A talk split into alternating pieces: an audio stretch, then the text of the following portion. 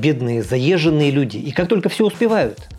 Ох, и тяжелое времечко выдалось у наших чиновников. Вчера в Намцах, Асоухай пляшешь, сегодня в Якутске столько дел, столько дел, даже холода сменить некогда. А что поделать, СЭХ. Власть должна демонстрировать свое единение с народом.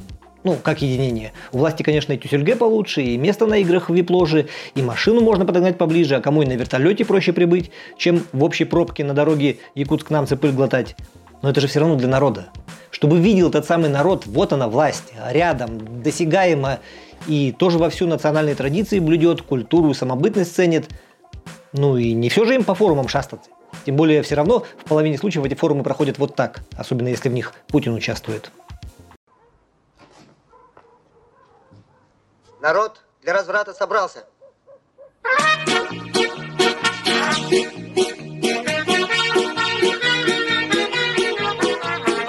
Форумам, вернее их нескончаемому количеству, мы посвятили один из недавних выпусков «Говорящих голов», но, должны признаться, были необъективны.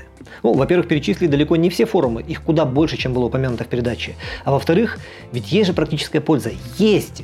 Вот Кирилл Бычков, зампред правительства Якутии, отвечающий за инвестицию, инвестиции и инвестиционную политику, съездил в составе официальной делегации на российско-китайский форум и честно нам оттуда свидетельствует. Такие поездки очень важны для Якутии. Ну просто сил нет как важны. Деловое сотрудничество с КНР для Якутии имеет особое значение. Развитие сотрудничества мы связываем не только с реализацией ключевых инвестиционных проектов в сфере недропользования и переработки природных ресурсов, но и с развитием торговых отношений, партнерства в сфере образования, высоких технологий, культуры, спорта, а также в сфере туризма. Вот, человек точно знает, о чем говорит. Давайте вместе с ним загибать пальцы, вспоминая удачные примеры делового сотрудничества Якутии с КНР.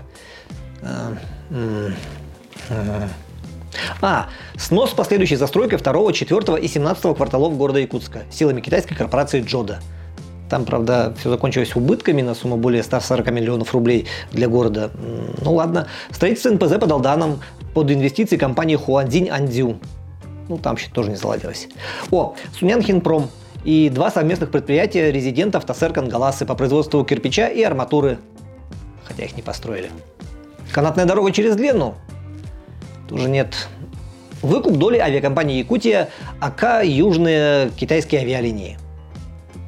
Тоже не получилось.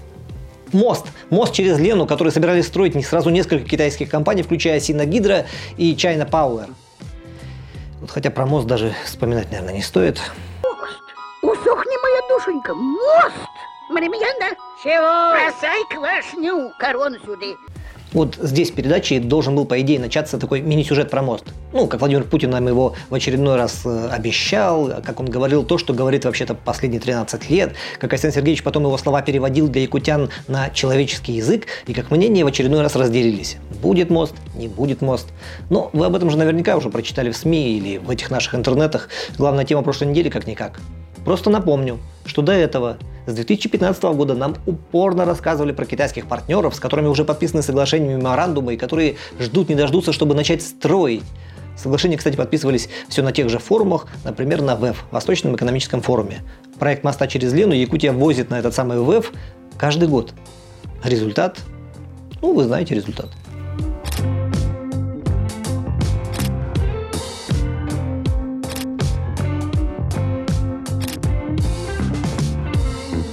Но ничего, свозим еще раз. Вдруг эти идиоты-инвесторы на пятый раз наконец поймут, что нет более разумного, нужного и выгодного капиталовложения, чем вложение в Якутский мост. Кстати, наши пока ездили эту простую непреложную истину доказывать, потратили по меньшей мере 150-170 миллионов рублей, на которые можно было бы оплатить половину всей документации по мосту. Но зачем мелочиться? Тем более, что это ВФ. На него вообще денег жалеть просто зазорно в этом году еще 30 миллионов потратим, потому что это важно. Ну, в смысле, важно людей посмотреть, себя показать, а потом пафосно рассказать об успехах и о количестве заключенных соглашений. Но вы не подумайте, экономией бюджетных средств наши чиновники тоже занимаются. Вот, например, глава Якутии сэкономил на билетах. Купил себе и супруге билеты на церемонию открытия седьмых спортивных игр народов Республики Саха-Якутия, которая состоится 4 июля в Анге. Считаю, что бесплатные пригласительные на подобные мероприятия надо раздавать только детям, многодетным семьям и малоимущим, но никак не руководителям предприятий, ни чиновникам и не депутатам. Ну а что, правильно говорит, поддерживаю без всякой иронии. Только считаю, что надо пойти еще дальше. Вот летные часы вертолета, на котором Асен Сергеевич и его супруга вместе с приобретенными билетами будут добираться в Амгу, как они добирались на СЭХ в соседние Намцы, надо тоже оплатить из личных средств. Я вам больше скажу, надо участие всех республиканских делегациях. во всех форумах, спартакиадах, днях Якутии, ну ладно, кроме ВЭФ и СЭ Халанхо, мы же все-таки не звери, сделать за счет чиновников в ранге от замминистра и выше. И гарантирую вам, уже к концу года обнаружится, что республиканские чиновники как-то не горят желанием лишний раз съездить на форум, что им вполне хватает опыта, который наработан в поле, на земле, что на крайний случай есть режим видеоконференции, который позволяет общаться людям, что много данных можно получить не вылетая целой бандой за счет бюджета, а посидев и погуглив в этих наших интернетах. Александр Сергеевич, ну давайте так попробуем. Ну пишут же ваши преданные фанаты, что вы традиции нарушаете. Давайте пойдем дальше. Александр Николаев и Первая Леди нарушают традиции. Не народные, а чиновничьи. Так уж сложилось, что чиновники и вип-персоны, хотя и имеют высокие доходы, вдобавок бесплатно получают пригласительные билеты на значимые мероприятия, причем на лучшие места. Так было всегда. И вдруг глава Якутии Александр Николаев сообщил в соцсети, что купил билеты на открытие спортивных игр народов Якутии в Амге. Кстати, о традициях и экономии. В Якутии традиционно принято время от времени напоминать народу о том, что у нас есть компания-кормилица, компания «Наше все», бюджетообразующая компания. И это все про Алроса. А Валроса в последние годы стало не менее традиционным каждый год радовать нас с вами всевозможными новыми гениальными управленческими решениями. В прошлом году, например, придумали АУП – административно-управленческий аппарат переносить за пределы Якутии. А вот на этой неделе компания на заседании своего наблюдательного совета, куда входит, кстати, много чиновников из Якутии, решила отказаться от своего представительства в городе Якутске. Перевожу. Главная компания Якутии не считает необходимым держать свой офис в столице этой самой Якутии. Кто ты такой? Кто ты такой? Кто, где ты был вчера? Кто, где, ты будешь завтра? Да не тыкай ты меня! Кто ты такой? Кто ты такой? Э, кто ты такой? Кто ты такой? Не, ну правда, ну давайте вещи называть своими именами. Ну кто мы такие, чтобы руководство Алроса здесь представительство держало? Ведь представительство означает, что компания должна тут что-то представлять. Иметь офис, который бы выступал в роли э, контактера, служил бы источником обратной связи с ее руководством. А на кое это надо, если есть республиканские власти, которые всегда, что бы ни случилось, рудник затопит, реки загрязнятся, шахтеров завалит, отведут удар, объяснят народу, почему Юпитеру можно то, что не положено бычкам. Об этом, кстати, наглядно свидетельствует решение э, компании Алроса заменить представительство неким отделом по работе с органами власти – имеется в виду республиканскими органами власти. И этот отдел возглавит бывший чиновник якутского правительства, а ныне заместитель генерального директора алмазной компании Алексей Дичковский. Вот он уже сам о своих перспективах и о своем новом качестве рассказывает. Создание отдела позволит исключить дублирование функций, необходимость вести отдельный баланс и излишний оборот документов между представительством и аппаратом управления, а также сократить трудозатраты работников на выполнение непрофильного функционала. Уловили, да? Непрофильный функционал – это представлять компанию на всех уровнях в городе Якутске, кроме контакта с властями. Вот последний надо сохранить, а все остальное – это так, ерунда и баловство. Знаете, мне кажется, что Сергей Иванов-младший, новый президент Алроса, хотя какой он новый президент, уже третий год пошел. Сергей Иванов-младший, президент Алроса, большой поклонник фильма Георгия Данелия «Кинзадза». И он четко вынес из этого фильма одно правило – Власть не должна жить на одной планете с простыми смертными пацаками. Ну неправильно это. Не по фэншую, что ли? Правительству лететь гравицапу надо иметь. Правительство на другой планете живет, родной. Видите, как должно быть, когда все по уму. Нет, конечно, формально Якутия крупнейший акционер Алроса. Ей в совокупности принадлежит более 30% акций компании. Но вы за последние 10 лет можете вспомнить хоть одну ситуацию, хотя бы одну, когда республика не то чтобы блокировала принятие нежелательных решений, а вообще как-то озвучивала свою позицию, принципиально отличимую от той, что принимает руководство Алроса. Даже когда на глазах пересматривается вся стратегия развития компании, Якутия кивает и соглашается. Помните, как это было? С 2005 года только и шло разговоров о превращении Алроса в многопрофильную недородобывающую компанию.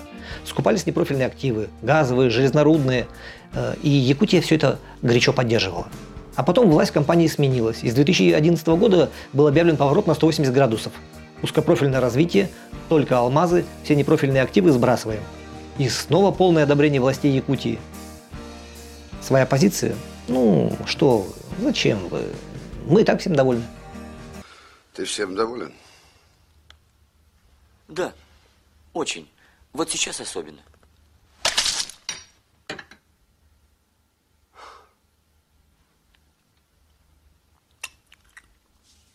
Обиделся.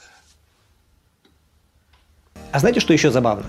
Что информация о закрытии представительства Алроса в республике, где она осуществляет практически всю свою экономическую деятельность, причем закрытии в целях экономии средств, совпало по времени с растиражированным государственными СМИ заявлением о том, что алмазная компания Алроса вошла в топ-5 мировых горнорудных компаний.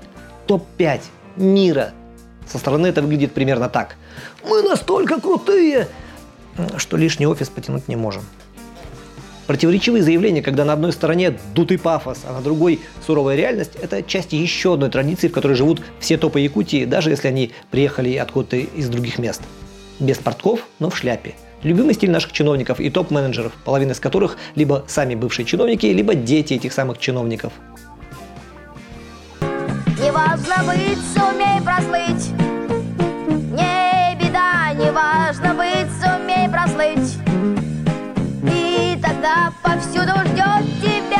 Почет. А забот никаких и никогда. Раз уж на экране появились дети, давайте продолжим детской тематикой. В Якутии, по недавнему признанию премьер-министра республики Владимира Солдова, каждая десятая школа является аварийной. Для полного решения школьного вопроса надо 18 миллиардов рублей, чтобы построить 61 новую школу. Денег в бюджете традиционно нет. И вот что делать в такой ситуации? Смеетесь, что ли? Кто сказал экономить? Нужно срочно забабахать строительство огромного комплекса зданий под названием Арктический центр эпоса и искусства, где разместятся Государственная филармония, театр Аланхо, Саха-театр. В народе проект известен как Аланхоленд. Цена вопроса от 10 миллиардов рублей, то есть более 30 новых школ. Но кто считает школами, когда война и кризис на дворе? Какая война? Да хрен его знает. Не разобрался. Просто понял только, что у наших властей очередные неприятности, которые надо затмевать мегастройками. Несмотря на все трудности, в 1942 году, в разгар Великой Отечественной войны, в Якутске был построен кинотеатр «Центральный». А в кризисные 90-е по инициативе первого президента республики Михаила Николаева был введен Национальный центр медицины. Это были не просто большие красивые здания, это были символы уверенности в будущем. Символы – это, конечно, хорошо и важно. Но пока у нас не символы, а вот это самое будущее, живое, просто в возрасте от 8 до 17 лет, ходит в переполненный класс и сидит на шее друг у друга. И это еще те, кому повезет. Кому не везет, ходят учиться в пристрой к магазину, как в городе Якутске на 203 микрорайоне, или вообще в старый склад, как в деревне Сайды. И я не против филармонии или театров, но есть вопрос приоритетов. Вы же бабахаете комплекс в Якутске не просто так, а параллельно собираясь начать оптимизацию бюджетных заведений, в том числе культурных, в деревнях и селах. Нобелевский лауреат Жарес Алферов как-то при посещении Якутска, он еще был жив, сказал интересную фразу. По количеству театров на душу населения Якутск уже обогнал культурную столицу России Санкт-Петербург. Это здорово, но давайте также со школами сделаем. А что, так можно было, что ли? Не на что сделать, говорите? Так я вернусь к своему предложению. Давайте мы и правда все участие якутских официальных делегаций сделаем за счет членов этих делегаций. Экономия в год, ну, минимум на одну школу хватит. Заодно и снизим чрезмерную популярность госслужбы в глазах простых обывателей. Люди как узнают, что по стране да по миру за бюджетный счет не покатаешься, так и меньше будут рваться за портфелями и креслами. А то их и так уже, их чиновников, с перебором. Каждый третий лишний. О чем сам же глава Якутии написал спикеру Госсобрания Республики Ултумен Петру Гоголеву, убеждая его не создавать новые комитеты в парламенте. В настоящее время на рассмотрении правительства Российской Федерации находится проект постановления правительства Российской Федерации об утверждении нормативов формирования расходов на содержание органов государственной власти субъекта Российской Федерации, разработанный Министерством финансов Российской Федерации. Согласно данному проекту, фактическая численность работников органов государственной власти Республики Саха-Якутия превышает расчетную нормативную численность по предполагаемой методике более чем на 30%. Добавлю, что на 30% больше требуемого, это даже с учетом тех 7%, что сам Николаев сократил, придя к власти в прошлом году. По словам главы, сокращение 7% чиновников дало экономию в размере от 350 до 400 миллионов рублей в год. А если сократить на 30%, так это получится примерно миллиард. Ну окей, окей, стройте свой центр эпоса, но с условием, что вы этот миллиард будете направлять дополнительно на строительство школ. А то это Пристрой к магазину на 203-м э, микрорайоне, который с таким пафосом был открыт в прошлом году, к выборам. В этом году уже закрыли из-за претензий МЧС. Там, оказывается, детей нельзя было учить. Небезопасно. Это были «Говорящие головы». Меня зовут Виталий Обедин. И если традиции не изменятся, то мы увидимся на следующей неделе. А это... М-м, ребят, что, никаких видеоэффектов на этой финалочке делать не будем?